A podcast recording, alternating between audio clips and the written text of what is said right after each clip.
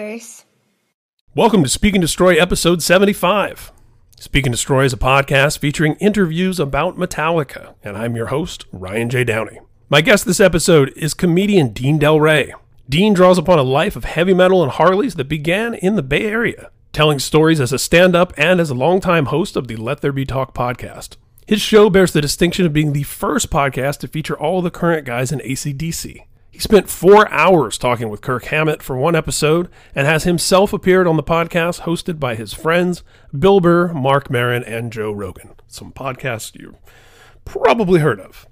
Speaking of podcasts, if you could go into Apple Podcasts and leave a five star rating and write a nice little review of Speak and Destroy, that's about the best thing you can do right now to support this podcast. Write a review like this one from MDCXXC, which says, Really great podcast. I'm a very casual Metallica fan, but found this so much fun to listen to. It's like listening in on a casual conversation with fans of the band and people in the know. Definitely worth a listen. Or this review from That Bick. Ryan Downey's the man. Thank you, Bick. Every interview I've listened to with Ryan Downey has always been fun and interesting. He's always insightful and authentically interested, which keeps me listening. I love this podcast. Great interviews. Ryan rocks. I swear I picked that review at random. I'm just looking at all the reviews right now. So that's the bar. If you could leave a review that's at least as good as those, I would be very happy, and I will probably read it in one of these intros. You can also support Speak and Destroy on Patreon. Speaking and Destroy Patreon supporters are treated to bonus episodes called from my interview archives like the 2015 interview with Glenn Danzig I recently put up, or the 2016 interview with Kirk Hammett. You can follow me on Twitter at Ryan Downey and on Instagram at SuperheroHQ. Please subscribe to this show and to the other shows in the Pop Curse Podcast Network. So here it is, my conversation with comedian Dean Delray. This is Speak and Destroy.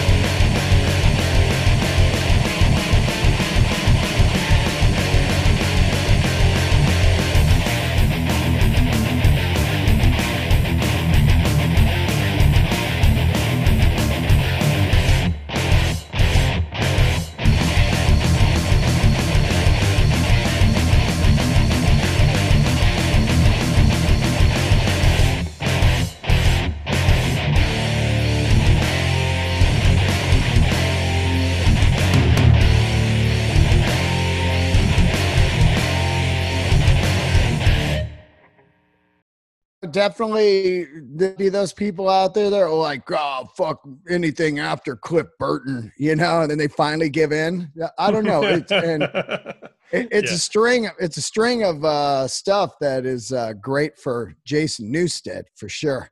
You This know, is true. 'cause Yeah. he he's he's not currently working that I know of, so that's a great revenue stream to Yeah, have. there's artist royalties, there's merchandise, and he's got he's got a co-write on every album that he's on. So Yeah, there's it's even little- great. even some publishing. I love the Jason era. I think. Justice is the greatest record they ever did. So that's that's my uh my thing. And and you know, it, it's it it becomes the old uh boring argument of uh masters or that. And it's of course I love them both, but I just love the lunacy and uh and the insanity and and of uh justice. It's a prog metal record. It's bizarre. Yeah, and it sounds very cold and distant and angry and tightly wound. Yeah, uh, I you know I I hate the either or conversation. Why not both and? Well, yeah, whenever people say that to me, it's daily on Twitter. They'll be like, uh, Desert Island, Powerage, or Highway to Hell. I'm like, both or neither. Yeah, both or neither. That's a great Yeah. way to put it. Yeah, yeah. It's like I I never live in that world where I choose one or the other. I can have both. And uh and at certain times in my life, I need one more than the other. And that's just how it is. Yeah, that's life, and that's what's great about a lot of these bands that have such depth to their catalog and so many different shades. There's different records for different ways that you're feeling. You know, want to hear different things at different times. I was just doing my Eddie Van Halen tribute podcast just now before I got onto this. and I have a hard time picking between women and children and fair warning. As far as, uh, I mean, one, the debut, that's an obvious one, whatever, Mhm. you know, that's a masterpiece. But I'm talking about a band that became, they're completely, there's no covers on either of those records, and they're totally different than one and two as far as, oh, these guys have become this insane original machine. Uh, Mhm. Women and Children, really, really bizarre, dark record. And then Fair Warning, some would say, was the answer to uh, Randy Rhoads getting a lot of glory at that time. So, and I'd love 5150, which is sacrilege to some people to even dare to speak of the Sammy era. well, Um, I, uh, I, I'm a Sammy fan. Uh, Montrose to, I would say, Standing Hampton. I Hmm. think the Danger Zone and uh, and all of that stuff is mind-boggling. Sammy was really on to something.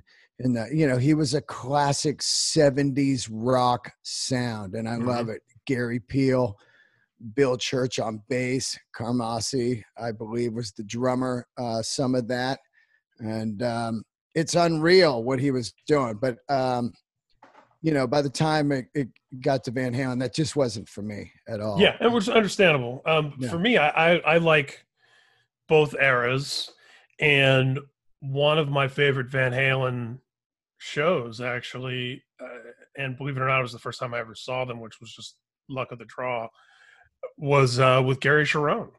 And wow. not to say that I love the Gary Cherone album, but I'll tell you what I loved about the show was that when you see them with Roth in more recent years, as I have, you're not going to hear any Sammy songs.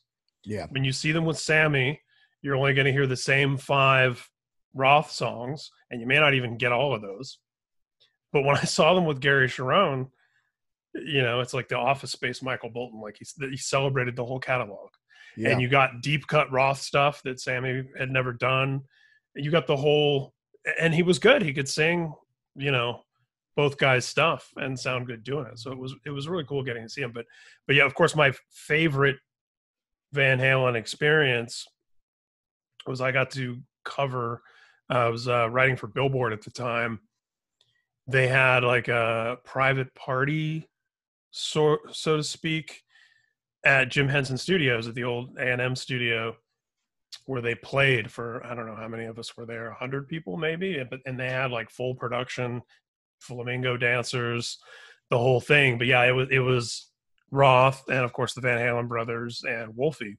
Yeah, Um, I, I just talked about the same thing. I got to see the Forum Friends and Family rehearsal 06. Nice. So it was like 150 of us there. Kirk Hammett was there, Mark from Death Angel, uh, Zakk Wylde, all the, they were just 150 people in the Forum, full production up there. And, uh, and they had like a keg of beer in the middle of the forum there with red cups. And here we go and I never forgot it. I was two feet away from Eddie Van Halen, just going like, "Wow!" And I'd seen Van Halen many, many, many, many times. So, but that was probably one of the coolest things. I it's really special when you get to when you find yourself in those moments and you go, okay, life life is rough sometimes, but I've carved out something cool enough for myself that I get to be here right now. right. I got the invite. I always say that. Like Yeah. you get something like that, like friends and family email, and you go, "Oh, this is gonna be something cool." you know? you hope. yeah, yeah, yeah. usually. Yeah. So, and it's interesting. I've I've told this story on the podcast before, but my my first time seeing Metallica live was the Monsters of Rock tour, which was Van Halen, Scorpions, Dokken, Metallica, second of five, and Kingdom Come or Kingdom Clone, as we called them back then, as- as the first. But I was so diehard Metallica at that point, and a diehard thrash metal head that I thought of all of the other bands as posers. Now, I will say that if I had it to do over again, if I were to go see that tour anytime afterward, I would love to watch the Scorpions. I would love to watch Van Halen with Sammy. I would love to see all of those bands now, but at the time, my friend and I went. We wore our Metallica T-shirts. We stood with our middle fingers up for all of Kingdom Come. We watched Metallica, and we were home by like three in the afternoon. Uh, I, Like, I, I got skipped all those burned. bands. I got burned on that show. It was uh, at the it was at Candlestick in San Francisco where the Giants played. It's gone now. They tore it down recently. There's one road in, and they had Oh like no, I see where this of- is going. yeah, they had no uh you know uh traffic people out there, no lanes closed or anything. So we sat in our cars trying to get off the freeway through Kingdom Come set, Mm, right through Metallica set. And as we started to go around the bend, we just did a U turn. We knew we missed Metallica and we drove home. It was a nightmare a nightmare. awful. It's borderline criminal to have things that disorganized. That We had gonna happen. tickets and everything, and and you know, uh, it was one of the only Metallica shows I ever missed, and I'm still furious to this day because when you look at the footage, they were pretty mighty that day. Oh, dude, they were they were on fire in that era, and it was you know obviously pre-internet and pre-Metallica getting love from radio stations. So when I the show that I saw, you know, was prior to the release of And Justice for All. So it was the first time I heard Harvester of Sorrow. They were playing it on that tour, and it was like to go to a show and see hear a new song.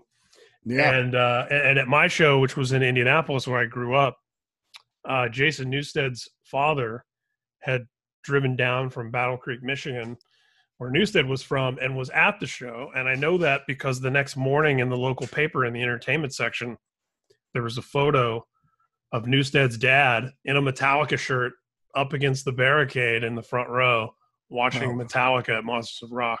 And I had that, I clipped it out and had it on my wall as a teenager for years. And then in recent years, I think I've I think I've posted it on Instagram actually. In, in, in recent years, uh, a buddy of mine who works at the paper there now, I just hit him up on a lark and was like, "Hey, would you have any access to your archives? Could you find like this day and whatever?" And he got me a scan of that same picture. that's Um, great. But yeah, just that little that little connection, you know, where it's like, yeah, Newsted's dad was at our show. Yeah, it's when That's you're in only time I Indiana, not him. San Francisco. It's like you know, yeah, yeah, yeah. That's a big it's deal. unusual. Uh, so yeah, so tell me about your first experience with the band. How did you first discover them, hear them? Well, I grew up in. San Francisco, and uh, excuse me, I was, uh, you know, in the same circles. I was playing in a band, and I was playing the same clubs: the Stone, the Mabuhay. Uh, I didn't play Ruthie's Inn, but uh, all the other clubs, Keystone, Palo Alto, all that stuff. I was playing that same stuff, and um, you know, so Metallica was a local band like any other band at the time. Uh, that you know, we'd go see Exodus, Metallica, uh, later on, of course, Testament and all that. And so I started seeing Metallica and then kind of from a distance knowing the guys, not like, you know, hey, what's up? But, you know, I would see Kirk Hammett a lot. he was, um, he was dating a, uh, a girl that, uh, a, that we all knew, a friend of ours. So I would see him quite a bit. And, and I would see those guys all the time at the Stone, uh, seeing the same shows, you know, that I was going to Slayer and, uh, you know, Danzig and, and, and all that kind of stuff at the Stone. That was kind of the clubhouse of everybody in the Bay Area. That's where we hung out. As much as Ruthie's was like kind of the ground zero of uh, Exodus and stuff like that, Metallica was definitely uh, uh, the Stone, you know? Yeah. Um, do you remember the first time you saw them? I do remember uh first time I saw them was at the Stone, but I think the most monumental time I ever saw them was of course that day in the green. Oh wow. So you were yeah. there for the day on the green. Yeah, legendary. Yeah, That's like I that's mean, like that's like folklore. Yeah, yeah, the Kabuki was fantastic. Um, but the day in the green has the most you know it, it, was cool seeing him at the stone but to see him at this day in the green and i've told the story many many times is that was the day i say is the changing of the guard mm-hmm. you know, that was mm-hmm. the day when all of us felt like wow they did it man and maybe we could do it too if you just bust your ass and just keep going. There they are up there and they and they completely destroyed that day and uh, i never forgot it ever. I mean i'm still in 2020 looking at youtube clips and photos from that performance. I mean just beyond legendary it it really is it really is and to be there and to see the kids ripping up the turf and they're throwing it in yeah. the air and yeah. it looks at one point there was just turf flying all over the sky and bill graham's like what the fuck is going on here and and and and you know to see these guys in the dead sunlight maybe it's like 11:30 or noon and i just remember them absolutely killing it you know i mean it was one of those perfect storms where they had played so much that they were so ready for that from mm-hmm. European mm-hmm. touring and being in front of big audiences that they weren't in front of um, in America like that. I mean, that was 65,000 people out there. And, you know, there they are, just like, oh, yeah. And there's a great story I read about um, Cliff Burton. I guess he was, he lived at his parents' house or mm-hmm. whatever and he was practicing that morning, just getting ready. And and then like his girlfriend or whatever said, "Hey, what time do you got to be there?" And he's like, oh, "I think 11." She's like, "It's 10:30." This is the story I heard. And then he goes, "What?" And he gets in his he had like a shitty little truck, and he drives there. And then there's traffic, like I was talking about at yeah. the other show. And he just gets out and leaves his um, his truck in the middle of the road and runs all the way to the backstage. He doesn't have a pass. I've got to get in here. And and the people are like, you don't have a pass. Sorry. He's like, I'm playing. And then he gets in there right in the nick of time. And I heard Kirk told me that the band was just laughing. You know, pre pre cell phone and shit. There's yeah. not like, hey, dude, I'm out in traffic. I'm out here. You yeah. know, they're not even sweating it like, where's Cliff? They're like on in 20 minutes, you know? Amazing. Wow. Amazing. Yeah, I don't know if the story is true. I just read that somewhere uh, yeah. online about that famous day because I'm so obsessed with that day, you know? Yeah, as are a lot of fans, and rightfully so. Yeah. Um, and yeah, and as you said, like a real changing of the guard moment, uh, you know, going from a local band among other local bands to that. And then still even still you know constantly reaching new highs to becoming in the 90s just one of the biggest bands not just in metal but in the world period. You know like just the biggest album of the soundscan era and all of that is just insane I also got to see quite a few kind of cool things being at the Stone nonstop, like Spastic Children. Oh yeah, know? let's talk yeah. about that because that's yeah. some more lore for sure. Um, yeah, yeah, yeah, yeah. Yeah, and even just, I mean, I've only ever seen photos. You know, yeah. Hetfield with the braids and Hetfield know, on drums. Hetfield on know? drums. Who's who is actually a great drummer. Yeah. You know, I've, I've seen clips of him playing drums like in the in the jam room and stuff like that, but but yeah, yeah. I never obviously never got to see Spastic Children. What was that all about?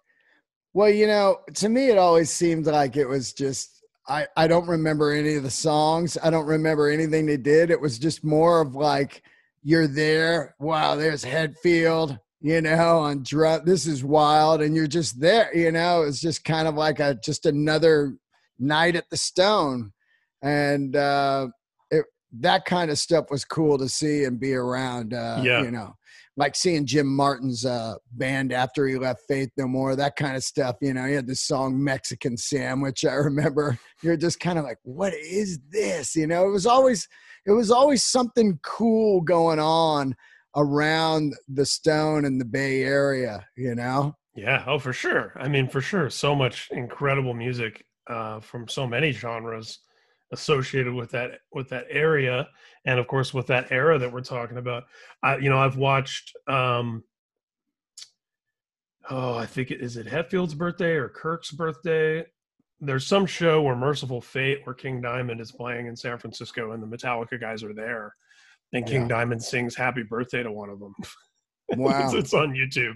But uh yeah just amazing to see that when you get those kind of intimate moments of cool things that can't really be duplicated. That stuff's really special. Yeah, yeah, and and also when you would go see, uh, I I got a funny story, but go. when you go when you that's go what we the do here. Yeah, when you go to the Stone and you see and say Slayer or whatever, Hetfield would be there and, and he'd be hanging with Jim Martin a lot. And these guys, I remember one night we are in there and they were doing this kind of insane in the audience, slow motion fighting. James and Jim uh-huh. just in the corner by the bar. So like James would come up to Jim like, oh. And they're doing it for about five minutes before people start noticing, like, what the fuck are these guys doing? And then Jim, like, oh, and he'd fall across a table, you know, slow motion.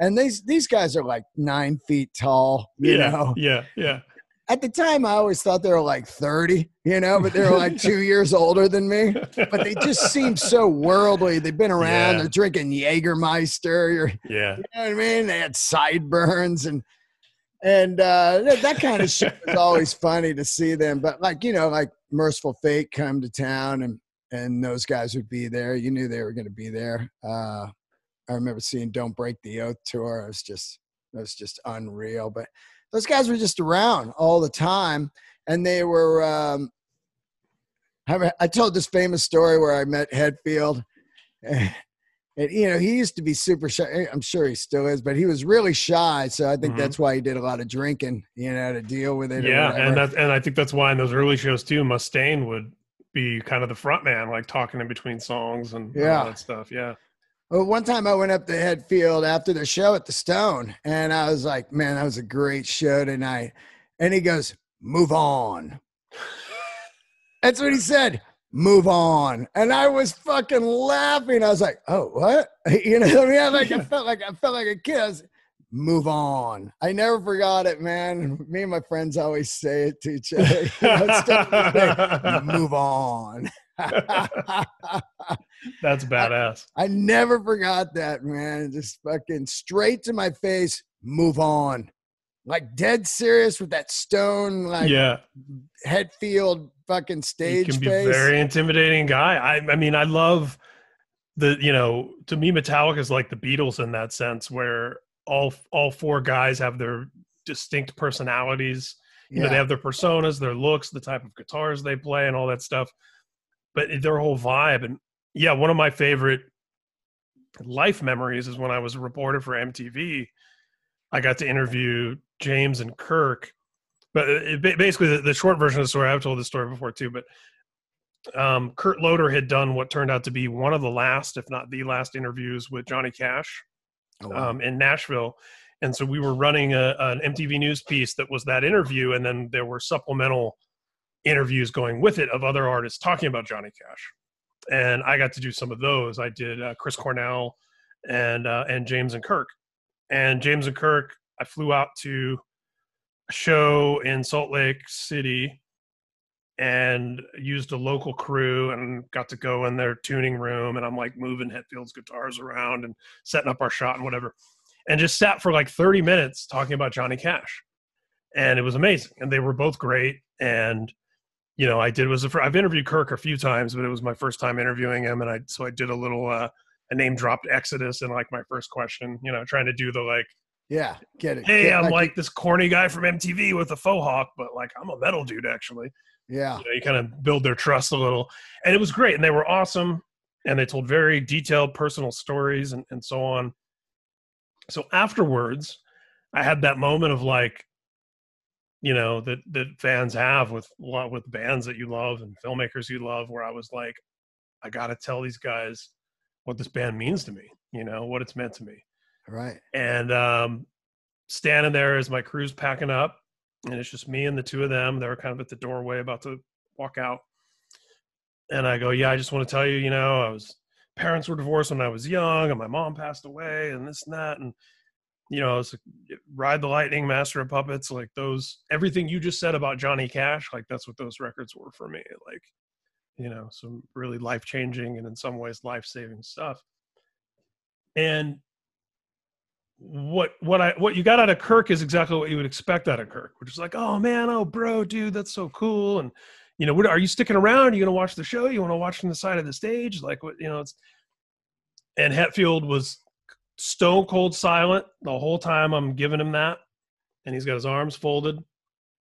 He just looks at me and nods his head. Yeah. but it wasn't but he wasn't like an asshole, you know? No, It was just way. he Yeah, heard me, he was listening.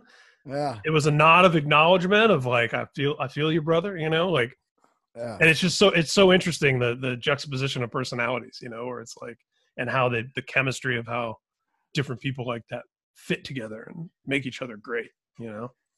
Yeah, I mean, when you watch that making of the Black album, and and you see how much, or even uh, some kind of monster, Mm-hmm. how much that Lars gets away with poking at him without Poking getting and his face punched is Yeah. unreal. And I'm a huge Lars fan. I don't Me care too. what anybody says. hundred But man, that scene, I, I I posted it yesterday on my Instagram where James' voice is fried on the Black album. And he, and Lars is like, come on, man, just sing it. What are you doing, dude? And he's like, I told you I can't fucking sing it. My throat. Why don't you fucking come over here and sing it? And it was like so Clint Eastwood, you know? fucking go ahead, make my day. You know, it's it's uh I, I I mean that's what I love about Hetfield is the um the demons that he has. Uh I mean I don't love that he has demons, but No, is- I know what you mean though. It's part of what we connect to is the Yeah. and, and he's preserved in an era when everyone's all over social media. And I'm not decrying that even. I love right. having access. I haven't, you know, I like seeing King Diamond without his makeup in front of his Christmas tree, Yeah. you know, and like a NASCAR hat. Like I love it. It doesn't take away from from the magic. But I would argue that Hetfield is one of those few performers of that stature that has preserved some mystique. As Yeah. much as they open the door and as much as we know about the guy, there's still a part that's very private. And I think allows us to still kind of have that like, whoa, Hetfield, man, you know, like Yeah. larger than life person. I love other stuff about him too. Like I'm a huge motorcycle guy, Mhm. so is he. Um, car guy, you know. Uh, I love that stuff. I'd love to sit down and talk to him about stuff. It's, um, I mean, I was at as I sat at the 30 year anniversary shows at the Fillmore and watched what they were unraveling, and I was sitting kind of, I was kind of standing in the back. I actually and as corny as this sounds, I kind of teared up because I was like, 30 years I've been Mhm. with these guys.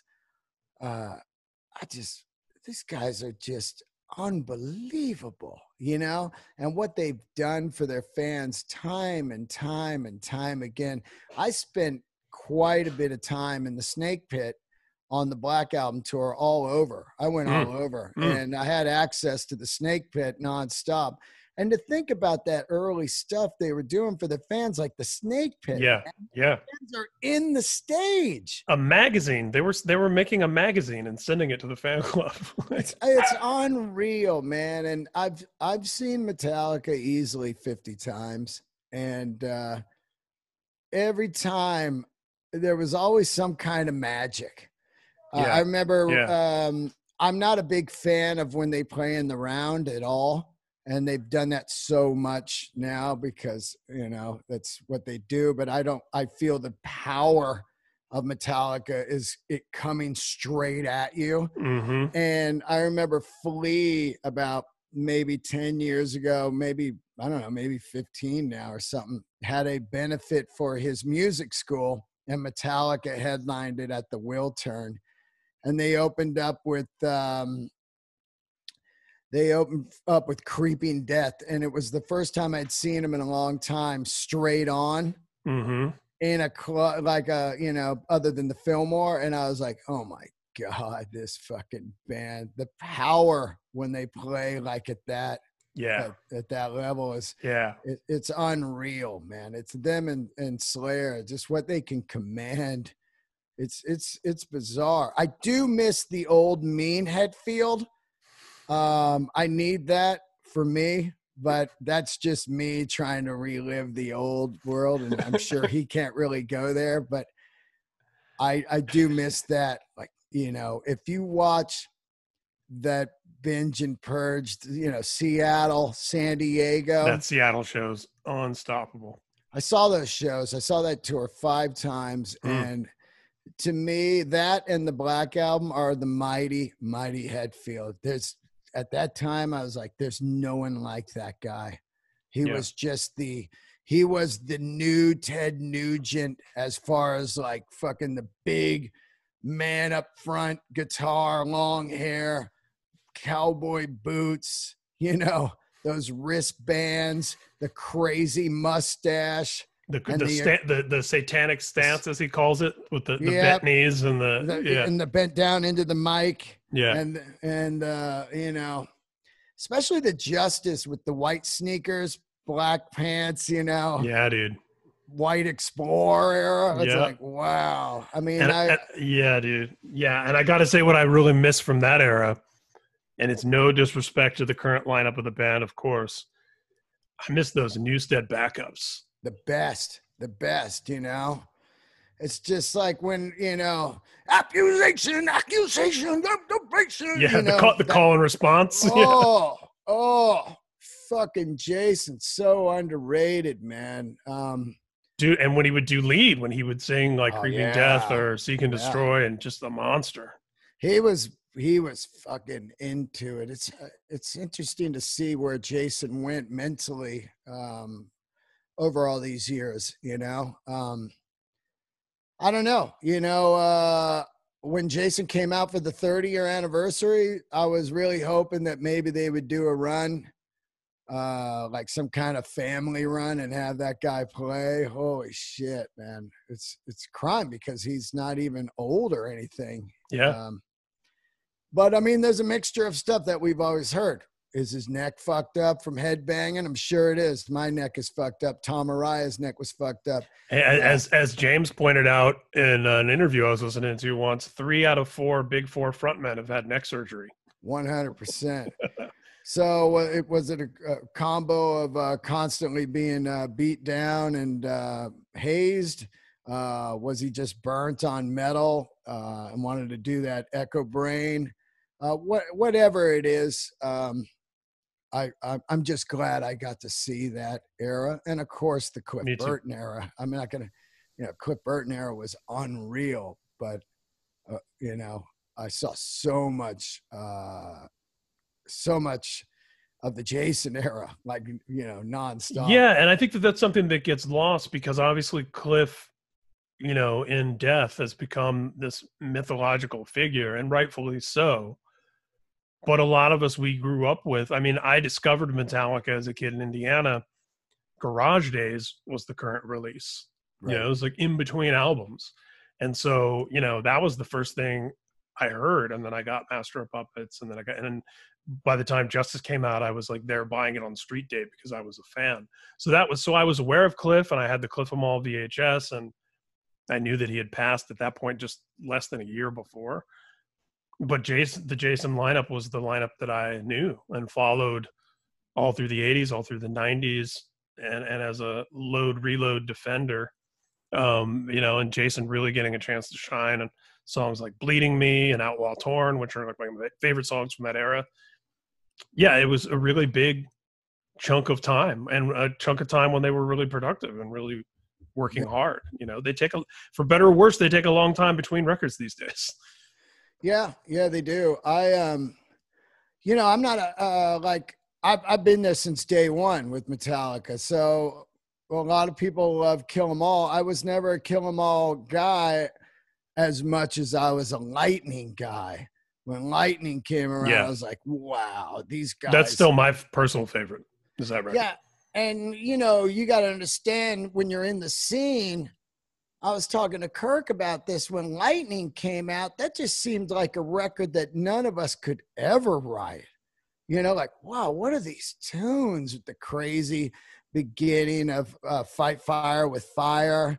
You know, that that that kind of um, you know uh, the acoustic guitar at the front. I mean, nobody was kind of doing that. You know, n- Yeah. none, none Yeah, of the guys like I that. was around. Yeah. And then, uh, you know, bells, tolls, and, and all that shit was, they seemed like sagas. Like, whoa, who wrote Yes. this stuff? like this is cinematic. You could picture like movies in your head when you're listening to those epics. Yeah. and it was so different than Kill 'Em All. And, and from then on, I was just like, this is the goddamn band, man. It really was, you know.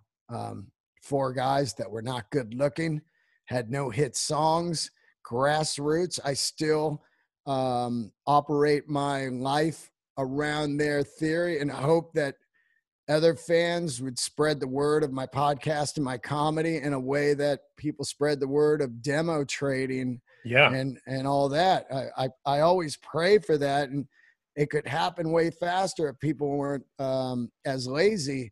You know, with with retweets and Instagram and Facebook, you can get somebody hot fast if if they all Yeah. get behind it. You know, Well, what and I think also that Metallica ethos that you're hinting at too includes, and I see this with your comedy and your podcast. And one of the reasons I follow you, and one of the reasons I happy to have you on, is the idea that you make stuff for yourself without compromise, as long as you're into it and you're happy with it, and then you are happy with the people who come to you and discover it.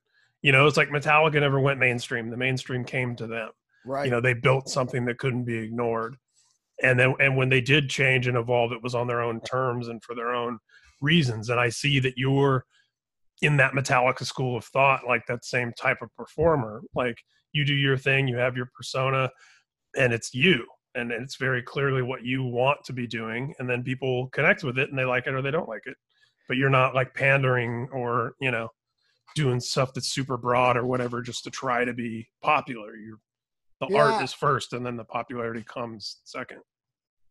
I, I I try to do that, and I was telling uh I did an I'm doing a series with Mr. Bungle, and I I, I think I learned a lot from people like Mike Patton and Metallica, and as uh, you know, and I also learned early on uh, the the saying of "be careful what you get famous for" is so true, because if you end up doing something that's not you, and then you're famous for that Yeah. you'll hate you'll hate your fans forever.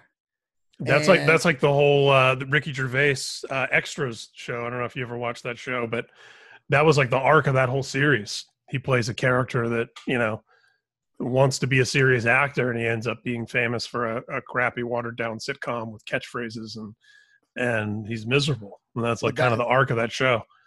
I mean, I have heard uh, people that hate their fans, and I I, I won't name names because it's not. I haven't heard it from their mouths, but I've heard other people go like, "Oh God, he hates his fans."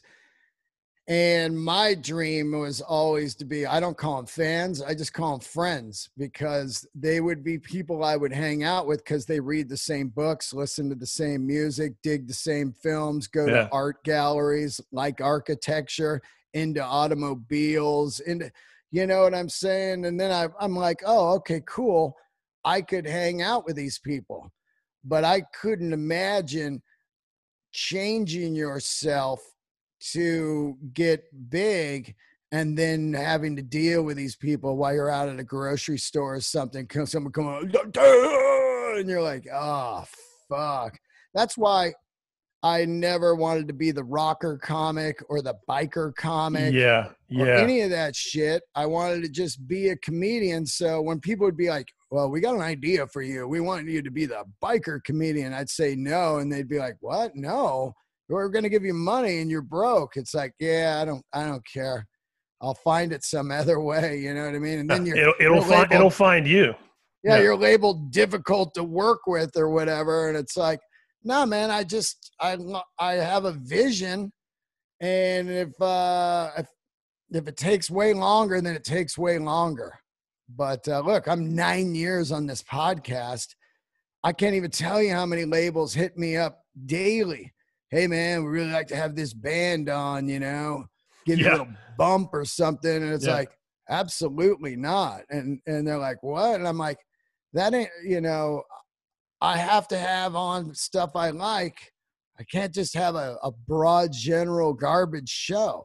Yeah, especially because it's so personal and it's such a reflection of who you are, just like comedy is, right? Like your bits, your stories, your that's you. You know, you're putting it's a trust thing. There. Yeah, it's a trust yeah. thing. If the fans all of a sudden you got some band on and they're like, "Why does he got this band on?" You know, uh, then they they start sniffing it out. You know, they start sniffing it out like, ah, this show's changed. You know, some guy recently left a comment, and I never really read the comments, but I was laughing at this one. He wrote, uh, this podcast was great for a long time, but now he's just uh, catering to uh, begging people for stuff they make on his podcast. And I was like blown away how idiotic that statement was. I, I have people on once a month that make stuff denim, boots, cars, guitars. Stuff you like already that's part of who you are. Stuff, stuff yeah. that I have bought and was like, this stuff is so amazing. I need to share this guy's uh, story so he can keep making shit. And the idiocy of, of somebody to think that uh, I'm on there to get free shit. It's like, hey, idiot, I've got this guy on. I'm trying to share somebody that's doing something cool, uh, you know, uh, for so he can stay in business you know, so we don't have to all shop at Walmart and look like fucking number four, you know? yeah. And if it, and if it was to get free stuff, um, you'd be getting much bigger companies with much more oh, free crap to give you. If you know? I was fucking wanted bigger, I would have the dumb shirts that you see these people wear, this swag and shit, you know, all the time.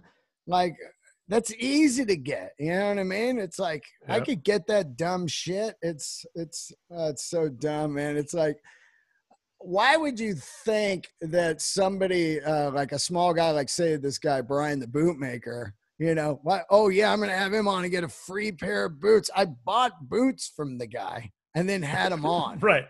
And also getting a free pair of boots, that's not paying your bills. yeah. So.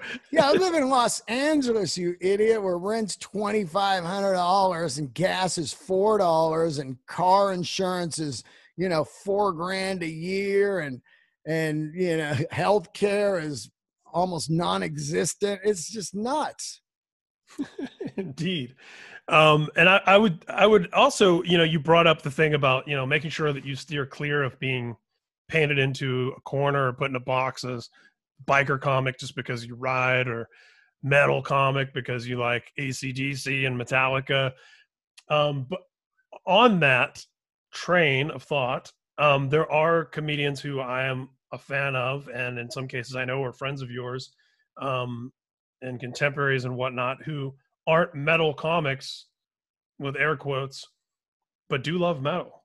Oh yeah. Uh, so I'm curious. Um, you know, Bill Burr comes to mind. I've gotten to interview him before. I'm a huge fan of his. Yeah. I know he. I know he likes Meshuggah and Pantera.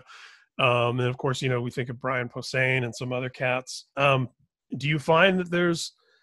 Uh, were you surprised when you started doing stand up? That like, hey, wait, there's some like some of these other guys are into metal. Like, who knew? No, not, not at all. Um, I think that uh, comedy world's so big and yet so small at the same time. But you've got all different people out there on the patio, is what I call it. The comedy store has this patio, mm-hmm. and there, you see the groups. There's the hip hop guys; they like hip hop, and they they wear the current sneakers and you know a hoodie or whatever. And then there's the uh, you know the guys that just kind of dress like say the comics uh, that you think are going to just uh, uh, you know button up shirt and and yeah. Uh, yeah. you know whatever and then you've got the kind of the misfits the Posehns, the Kyle Kinanes, me, uh, the Burr, the the Marons, uh, those type of guys. There's there's you know, comedy is just like it, your job, uh, wherever somebody works that's listening. It's all different people in there. There's some people that don't even like music. That's more. Right. The, those are the people Right. that blew my mind. You know, you're like, they they don't they don't care what's on, but I could tell if you're at the comedy store, the comedy store building is painted black. It's on the Sunset Strip. The day I walked on the patio to start comedy, the reason I went there was in the old days, my buddy used to sell cocaine there in the 80s, and I would go down with him and he would walk through the place, sell the coke, be done, and then we'd hang on the patio and they just cranked rock. And to this day, it's, you know, rock and roll out on that patio. Yeah, when you Uh, think like Sam Kinison or even Rodney or Yeah. a lot of these legends, Dice, yeah, there was yeah. there was know. definitely rock and roll in the DNA. Yeah, yes, and the the the store is rock and roll in a way of meaning a black building in the beautiful L.A. Like what? Yeah. It's black. Why is it black? You know, it's uh, it's it's a bunch of uh, people like me that are just crazy, you know, and uh, we all gather in this place where we uh, we we sometimes lose our minds. Yeah, and know? you, you you exercise your own Hetfield style demons through your own art up on stage. Yeah, you know, and now even as I'm older now, I'm I'm like way into the dead, which is funny, and that's just a uh, another way I look at comedy of of like jamming.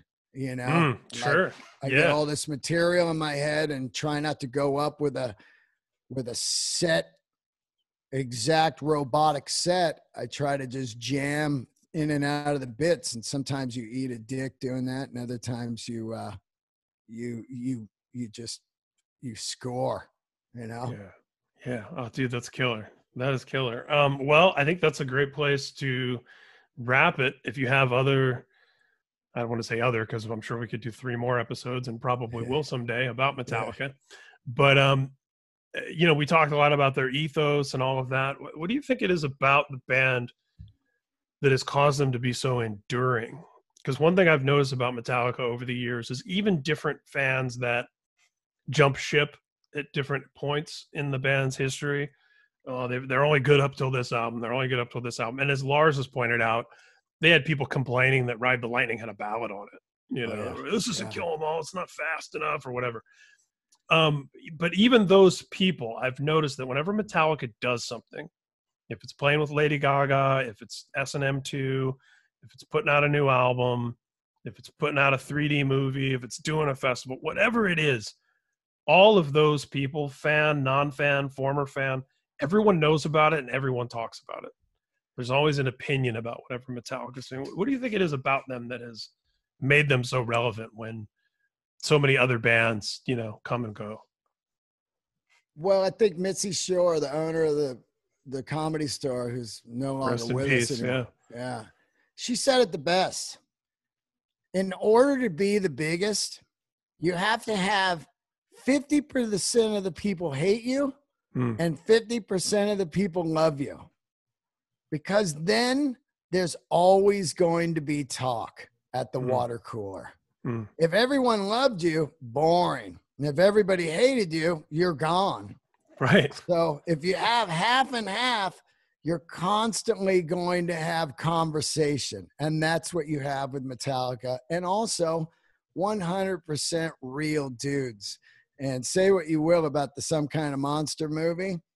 Uh, they laid it out on the line. Mhm. And uh, that's uh, right there. You see those people for for real. They're not, those aren't actors and that shit is real the the mental stuff and the anguish and the happiness and everything is 100% real so i think it has just a uh, and also the superhero thing or the underdog thing of um that's what it was with me they fucking made it everybody told them no Mhm. and they made it Mhm. and that And keeps yeah. me going even when you know because I I had the unique vantage point of the black album hit when i was a junior in high school and then Nirvana Nevermind was was my senior year, and I got into all this stuff, metal and punk and everything, really really young. So I got to have the experience of being picked on, bullied, alienated, cast aside, made fun of for all this stuff that I loved, and then watching jocks and cheerleaders get into Metallica when I was in 11th grade, and then right. watching them all get into punk when I was in 12th grade, and having that that um, that redemptive feeling of like I fucking told you, you know, like yeah, yeah. I knew this stuff was cool, you know, and feeling the same thing when like suddenly the Avengers is like the biggest movie of all time, you know, and you're like, yeah, remember when people made yeah. fun of me for reading comics in high school, like, um, all you know, it's like we took over, all of us, you know. I'm also a guy that never abandoned somebody. Um, you, I'll take the ride. Black Crowes, I've taken the ride. There's there's stuff I don't like Metallica does, but uh, I've taken the ride. I don't abandon them. I yeah. mean, you know what I mean? Yeah. I'm like, ah, that wasn't for me, but I still like the Lou Reed record, but I don't like the load and reload, you know? And I mean, you like load and reload. So yeah, I like load and reload, and I don't like the Lou Reed record. Right, right. there and you I, go. Yeah. And I love neither Frantic. of us bailed. Right. Yeah. yeah. I, I still love some kind of monster. You yeah. Know, I, I, mean, think, Robert De Niro's made some movies I didn't love. It doesn't yeah. mean I'm like. I doesn't mean I don't love the. Yeah, exactly. Doesn't mean I yeah. won't still see new ones, and doesn't mean I don't still love the great ones. You know. Yeah, and I, I think those people that that say they they're gone are always there. You know what I mean? Yeah, yeah, that's like, ah, yeah. I don't fucking listen to that. It's like, really? All right, you liar. You know what I mean? Yeah, if I some mean, if that song if that certain song comes on, you're playing air guitar. There's sixteen thousand people here. Somebody, somebody's still on board. You know what I mean? exactly. Fucking guys. Exactly. I oh, love the la- I love the last three or four records they've done. It's, Me too. pretty wild, you know. Me too. That well, what I like about the Lou Reed one is it's not officially a Metallica record. It's a Metallica right. Lou Reed record. I just like I can still they, say I love all the records. I like that they try to take chances. Oh, dude, and I, and I've said this on here before. I, I do not fault them for doing it. I understand why they did it. I think yeah. they should have done it. My only my only uh, revisionist history would be do it, put it away, and then someday years down the road when they're like a legacy act where you know God forbid somebody passes away or the band's not really active anymore, then somebody can go, Did you know Metallica did this like weird art rock record with Lou Reed? Yeah. And they made videos for it and blah, blah, blah. And then it like comes out as this like curiosity. I think in that context, it probably would have been better received even. But I'll tell you, uh, I love that it upset people. I love the punk rockness of it. That's though. what I'm saying. It's yeah. like you know, fifty percent hate you, fifty love you, yeah. and then you got it. I, I, I mean, before we get out of here, I'll, I'll tell you this. Uh, I, you know, nine years on the podcast, and uh, I grew up in that Metallica scene. I, I, know the guys, and I've spent many nights with Lars, and and uh, for Kirk Hammett to come do the podcast, mm. it it meant so much to me. It, because you know, I mean, I ran into him at Slayer. And then I ran into him again, and he goes, Man, I ran into you twice. I guess I got to do this podcast. It's a sign. And the, the, the politeness of this guy bringing the you know bringing greeny the guitar and letting me play it and and and and and no time restriction on the podcast and no topics restricted nothing just sit down talk for 4 hours you know it was unreal and i could have went longer. I could have went 10 hours with him without him saying a word but i had to fly back to vegas to do a show that day. But that was uh that's a little um taste of who those people are. Yeah one of those things where there's they don't have to be there there's nothing in it for them it's not transactional.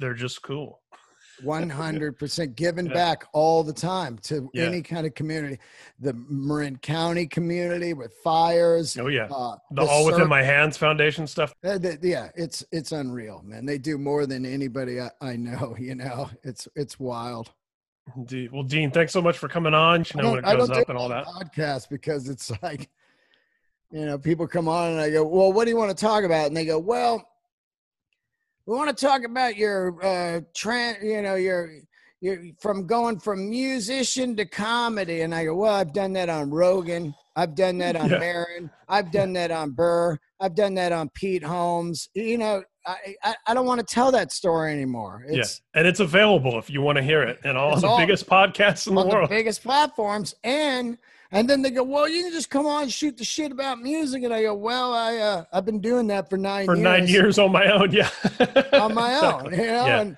and uh, i don't mind doing people's podcast if it's something that i enjoy uh talking about and metallica is one of those things Hell sure. yeah, brother. And that's and that's been something that, you know, for me, I've been interviewing as a journalist people for 20 years at this point.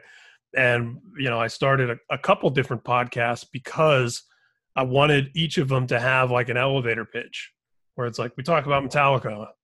You know, it's like yeah it's not just like, oh, especially now when everyone has a podcast. yeah Um, it's not just, hey, just come on, we just talk. Like, eh, there's not enough Yeah. time in the day for doing that anymore. so i do have a second podcast coming out i can't say the name yet unfortunately because it'll give But- it away. Yeah, but I'm moving all of the handmade episodes. You know, the one where I ask people for free Yeah. shit. Yeah. I'm moving all that. oh, oh, your sellout episodes, bro. yeah, Yeah. yeah, fucking guy. I'm moving all those under one umbrella. They're going to have their own show. And so uh, that'll be out on Thursdays. So I've got 75 back episodes and then I'll be dropping new episodes. So that'll all be on one uh, umbrella for now on, which would be cool. Rad. That's awesome. Yeah. See, Yeah. you're you're like me. The elevator pitch. What is this show? Yeah. One sentence. Yeah, do you make shit? Come on. You know? And then it. my other ones, of course, is Let There Be Talk. And uh, it's on iTunes or Libsyn or my patreon.com slash Dean Delray. This you can get it everywhere but Spotify and Stitcher. Thank Appreciate you man. taking the time doing this one, man. It means a lot. Thank you, buddy.